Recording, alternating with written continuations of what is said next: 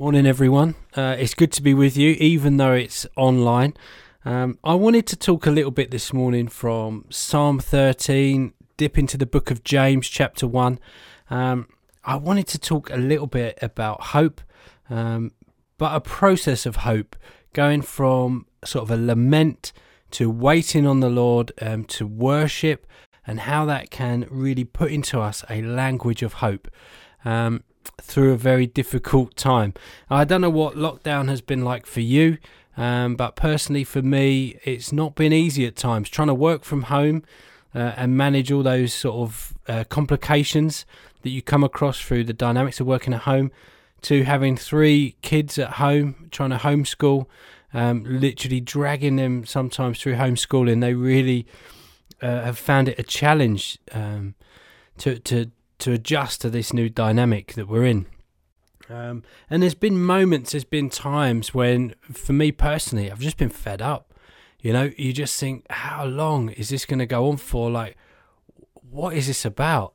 Um, and what I want to talk about this morning is a little bit about how we can just be totally honest, totally real, totally who you are before God. You've not got to come to God with stuff in order. You've not got to come to God with stuff set right or made right or looking good or any polish or veneer on your life and on your problems, on your moments. You can come to God with absolutely the rawest person that you are. Perhaps the person that only you know about, that, that other people might be surprised to see. You can take that you straight to the throne of God because of the work of Jesus Christ. Uh, and I want to pick up on that a little bit uh, in this talk um, because I think I've started to tap into, and I've known it's been there for ages and I've used it before, but just recently, throughout the, the lockdown experience, shall we say, I've started to discover the language of lament a little bit more. Now, I, I'm not saying that every moment of my Christian life is a lament, uh, and a lament in the Bible is this sort of cry out to God, why is this happening? Um, it's sometimes a place for an individual where they will be calling out through a moment of difficulty or challenge or trial. They'll be calling out to God, or a communal group, um, a communal prayer, a group of believers and followers that hit the wall that have struggled, um, or have just been expressing. And this is important. It's not just massive epic struggle. It's expressing these moments and being real with God. And it's it's enabling us today, reading the Bible, looking back. I think it enables us now to have a real language of worship, a real language of waiting uh, and expressing our true heart, our true emotion to God. And I think something that's come out through lockdown for me is I've, I've felt God saying, I want that connection with the real you, Nathan. Uh, I, I want that co- connection with the real you, my son. And I wonder today for you, that's my challenge, I guess, is what I'm saying. Is God saying to you, son, daughter, I want you to come to me with the real you? The, the real you, you know, the stuff that you feel, the stuff that you've thought, the stuff that's churning in your heart or your head, that you think, where can where can I go, or how can I articulate this to God, and how can I share this in a way that God would hear it? And hopefully, we're going to unpack some stuff from the Bible uh, that that will really just help you to unlock and share that in your prayer life, in your walk, or, or maybe in your discovery of who God is in your life. Um, I remember a, a while ago, uh, I got married uh, to Jen. Uh, it was 2001, um, and it was the August of 2001. And we'd moved, so we got married and we moved into the family home. Uh, that, that was my parents' home. My parents had moved out uh, and were going to pastor a church, and the house we were in was for sale. So we had a deadline to get out of it. We just we were lodging basically while we were trying to find a home. My wife was in her second year degree, um, second year of her degree in Egham, so in Staines near near Surrey. Um, and basically, what had happened was we we were on summer holidays.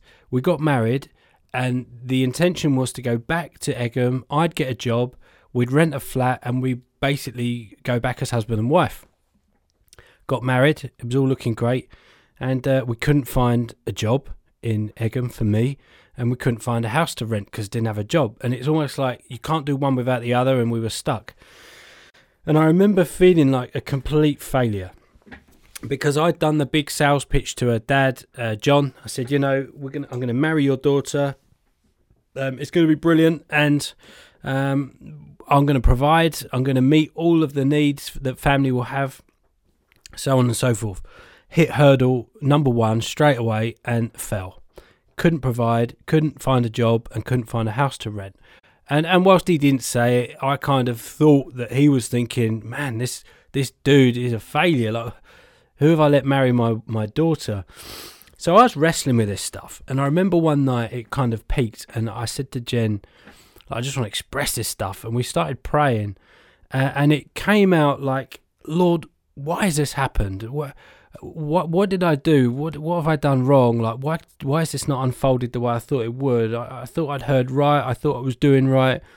I thought we'd set all this up and and created this opportunity to move. You know, but it hadn't worked out how I wanted. And I remember praying it out in frustration.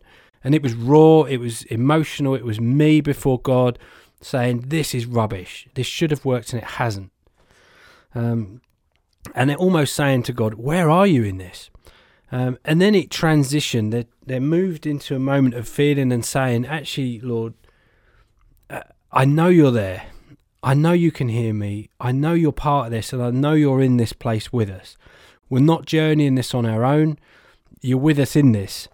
And then it moved for a place of feeling like, okay, I, I can trust you uh, and I know your promises are good. I know you are who you say you are, and I won't let my heart falter. I won't let my vision fade. I'm going to hang on to what I believe is right. I'm going to keep trusting you. And then it finally got to a place of worship. It was like, God, you are amazing. You know what, God, you're the best. You've got this in control, and I, and I trust you. I leave it with you. And and I worshipped God there, and we both did. Jenny and I started worshiping. We started singing praises to God, not at the same time or in the same tempo or, or key, even. It, it, sounded terrible, but I think to God it was really genuine. Um, and, and what I'm saying here is this one example in my life where I've found that the Bible can help us find a language um, through these moments in our lives. And they don't always have to be, you know, cliff face moments where everything's gone wrong and you're crying out from the bottom of your heart and despair. It can just be life it can just be the moments that you encounter that you think, what's the language? What's what's the way in which I can speak this stuff out? And what I want to say is, throughout history, we are not the first people to be journeying with this and talking this stuff through with God. You know, your Bible is absolutely jam packed with people like you and me that are journeying life and trying to navigate the ups, the downs, the the the nightmare situations, the good stuff, the good, the bad, the ugly, and we're doing that in relationship with God. And there is a narrative, there's a script, there's a there's a journey, there's a a pathway that's been mapped out, and you can find it and follow it. And David, for example, I'm going to read this to you. This is Psalm 13. Uh, this is one of David's laments. How long, Lord, will you forget me? Forever? How long will you hide your face from me? How long will you store up anxious concerns within me, agony in my mind every day? How long will my enemy dominate me? I mean, you can see already he's calling out to God. He's like, How long? Like, or I thought I heard right, or why is this happening to me, or, or why is this going on, or why can't I see clearly in this way, or why do I feel this way? It's just connecting with God. It's calling out and saying, Lord, I know you're there. What is going on? What is going on? and then it moves, it transitions. Uh, and verse 3 Consider me and answer, Lord my God, restore brightness to my eyes, otherwise I will sleep in death. My enemy will say, I have triumphed over him, and my foes will rejoice because I'm shaken. It's like this. It's like this petition, or, or not a complaint, but uh, it's like, Lord, please consider me. Please, would you hear me? Please, would you hear my prayer? hear, hear my, my petition before you, uh, because only in you can I find restoration, redemption, salvation, forgiveness, healing, be stood back on my feet, have the energy and fight to go again. You know, it's that sort of affirm, uh, uh, yeah, affirmation back in God. This is all on you, Lord. I, without you, I've got nothing here. And I, I love that pattern we see in Psalm 13. And then it goes on. But I have trusted in your faithful love. My heart will rejoice in your deliverance. My heart will rejoice in your deliverance. He hasn't seen it yet. I will sing to the Lord because he has treated me generously. Again, you see this pattern emerging, this kind of uh, moment of coming before God, honest, raw, real. Lord, where are you? Would you hear my prayer? This is my prayer. I don't understand why this is happening. I need some clarity. I need wisdom. Holy Spirit, would you speak into this? Give me, give me your insights. And yet, I will trust. I will trust, even though I haven't seen the answer. Even though you know, in my prayer about the house and the job, I did get a job, and and we did rent a house. It was a couple of months down the line. It came in time, and we did not go without. We were provided for and looked after, so it all came in place. But at that point, I couldn't see it. Uh, but then at the end of that lament or that um, language that we can use, it's calling back on the promises of God. It's saying, even though I can't see it yet, I trust that it's there. And I trust that your best interests are at heart, Lord. I trust that your will will be done and that you will be glorified throughout my life. And I've found that that pattern, uh, in some respects, has really held me in certain moments, in certain seasons of my life, when when I've gone to the Bible and I've really not understood anything, when I've tried to open the Bible, and if you're opening the Bible for the first time today, you're, you're looking at this uh, video feed, and you're like, I'm approaching this as a complete non-Christian. I don't know anything. You might open the Bible and just be totally lost, but looking for a language and a way to communicate to God. And I think one of the ways that we can do this is this lament. It is this honest, raw, here I am, God. This situation really stinks, but I believe you're there. And I'm just going to trust you and leave it with you. I'm just going to trust you and hang on to you. Um, and it's something we see unfolded in the Bible. Um, and for me personally, it's been it's been something that I've really relied on. As I say, when heart uh, uh or an understanding of the Bible kind of slips away and I'm struggling to read, I'm struggling to understand, or even in prayer, I'm struggling to connect, I'm struggling to pray.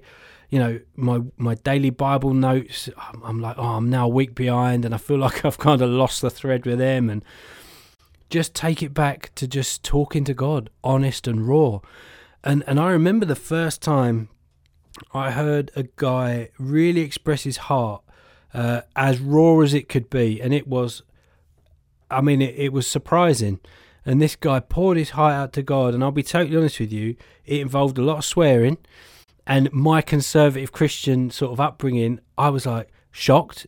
It was, is it okay for this guy to be talking to God like that? Is it okay for this? And I don't know where you sit on that theologically. If you don't like that, you know, someone swearing in, in their dialogue to God. I'm not looking for for exploration on that. All all I'm saying is, this guy went to God with the absolute rawest of his life. It was like this is unvarnished. This is me, and I want you to see the real me, God. And I was actually really shocked by that, taken back by that. That that God is big enough to take you on exactly how you are. He'll take you on exactly how you are. No no alteration to behaviour or moderation or filters. You come to God as who you are, and if you scale it back to to a father or mother, you know, example, any of you that are dads or mums, if your kids come to you, would you want them to filter how they speak? would you want them to not tell you exactly how they're feeling, even if it involves them exploding into a tirade of words? You think, oh my word, how did they learn this? I would much rather my kids, any one of them, to come to me with their real heart the real emotion, the real them, pour it out. As ugly as it might be, as rude or crude as it might sound, or come and tell me your heart. Tell me your heart. And that's me, a pretty flawed and failed human dad. I, I like to think that God's big enough and capable enough and loving enough to see me and take me on as I am and and that's what I've experienced in my in my relationship and my walk with God and and here's the thing I wanted to pick this up because I think this is important.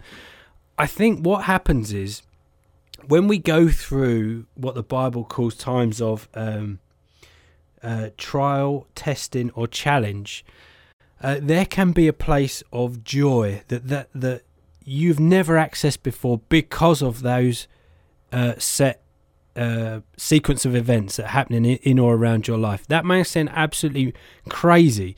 Let me unpack it a little bit. Um, and, and the reason I'm doing this because I think lockdown's been particularly hard on loads of us. Uh, it has on my family, and you think, when is this going to end? Like it's quite a challenging testing time. Um, I, I remember reading uh, James chapter 1 with a mate of mine, a mate of ours at CVM called Sunil. We were in Serbia. It was a hot, sticky night. We were having a pound burger. It was a really weird memory. And he, he got his Bible out and he was like, let's read James 1 together. He's a really like calm, godly man. He just got his Bible out. And it said this Consider it pure joy. Consider it pure joy my brothers and sisters, whenever you experience various trials, because you know that the testing of your faith produces endurance. And let endurance have its full effect, so that you may be mature, complete, lacking in nothing. Let me read this again from the message. Consider it a sheer gift, friends, when tests and challenges come at you from all sides. You know that under pressure, your faith life is forced into the open and shows its true colours. So don't try and get out of anything prematurely. Let it do its work so you become mature, well developed, not deficient in any way. Now, I started to need to change the narrative around lockdown in my own life um, because I found I was getting to a place where it was like, when is this going to end? What is the point of this? And I was getting angry at the news that's coming on the telly. I'd wake up in the morning, look at the news. Why do they know? Why are they not opening the schools? What you know? I, and I was a professional on all this, uh, so I thought. Um, and I'd go to bed reading the news, getting angry because I'm not hearing what I want to hear from Boris, and I'm not. And I started to find myself quite consumed by it. Uh, and then I decided, having read James and gone back and looking at that verse, about how every situation, trials, test, can be used to discover a gift of joy uh, and, and a hope in us. And I was like, how on earth do you find that? I mean, I've not personally found that yet. and I was in a real place of searching um, because I wanted to get out of lockdown prematurely. It was this. I, this is uncomfortable. I want out of this. I don't want this anymore, and I, and I want to make different decisions. And I started to ask myself a different set of questions. I started to ask myself, God, what are you showing me about me during this time? What are you wanting to change about me? What are you wanting me to see and celebrate that is good in my life? That I'm doing well at, that I'm thriving at, that I'm flourishing at? What are the things that you're pleased with in my life? And I started to ask some different questions. Instead of, when's this ending? How do I get out of this? God, slow me down. What are you teaching me in this time? And it started to take me, as I say, on this bit of a journey of discovering this language of waiting on God, being real and raw before God, using the stuff that's in place already. The lament I've given you in Psalm 13, there's loads of loads of others in Psalms, but this language and dialogue to to really discover how you wait on God. You bring your stuff to God, you pour your heart out raw and real, and then you reaffirm and you wait on God, and something happens in the waiting on God when you use this in your life and you use the Bible to, to really direct the way you think and the way you feel. And what happens is the waiting turns into worship.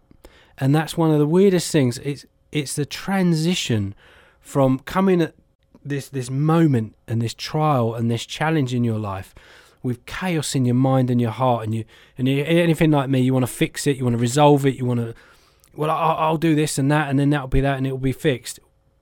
When you can't, when you run at this stuff, and you go, actually, I need to just wait here. I need to just trust God, hand it over to God, and, and give it over to Him. Something happens in that waiting, and I think it's a process of worship. I think it takes us to a place where we go, God, you're even bigger, you're even more you're even more amazing than I'd imagined. You've met me in my pain or difficulty or challenge or trial. You've met me in lockdown. You've transformed something in my head and my heart. You've got me thinking different. You've got me acting different. You've got me speaking different. I, I'm not this person, yet your work in my life has done this. And I'm just so grateful. And that turns into worship. That turns into a real heart of worship. And then what I think can happen in any trial, in any place of difficulty or struggle, whether it's family, finances, health, and and I've seen people. I've only managed it a few times myself, but I've seen Christians who are going through some of the the most challenging moments of their lives. They've mined and found absolute joy in their heart, and it's something that you can't buy. You can't read a book and it will give you. It comes from a walk and a relationship with a living God, and it comes from you being real and surrendering before Him and saying, Lord, everything's you. I just need you. And I just want to encourage you if you are in that place of journeying with Jesus as a Christian going forward, and you're learning this language of of lament, of just actually it's real talk before God. Uh, then my prayer is that you keep going on that journey. Uh, and you keep walking that path and really mining the truth of James 1 that there is a gift here. There is joy to be found, and it's in realizing that the waiting on the Lord, the trusting, the hoping in His promises is worship. It's worship. Lord, you're everything. Uh, and and if you are uh, uh, someone who's watching this who isn't yet a Christian, then I want to encourage you and say that from my personal experience, when everything's stripped away, when you've found that you can't answer life's questions, when you've found that you've got to a place where you say, well, there must be more. There is more. There is more, and there is joy to be found. There is hope to be found, and it's a hope that will not be corroded. It's a hope that won't rot away. It's a hope that you can't get stolen from you. It's a hope that is an investment into the life to come. Uh, and it's something that will radically transform your life. And it means you've got a relationship with the living God right now. You can journey this life and you will not be alone. And some of the most difficult moments in your life will be transformed. And and that's a promise. I've seen it happen in my own life, in in the lives of people around me, that they've discovered joy in the most darkest, deepest moments of their lives, and the world can't explain that. That only happens through the work and, and the life of Jesus Christ in our lives. As we learn this language of worship and we surrender to Him and say, Over to you, Jesus. Controls are all yours. Friends, thanks for listening. I do hope that this is an encouragement to you. As always, it'll be great to be with you soon. I do hope one day to be back standing with you uh, um, as we worship the Lord together. Thanks for listening.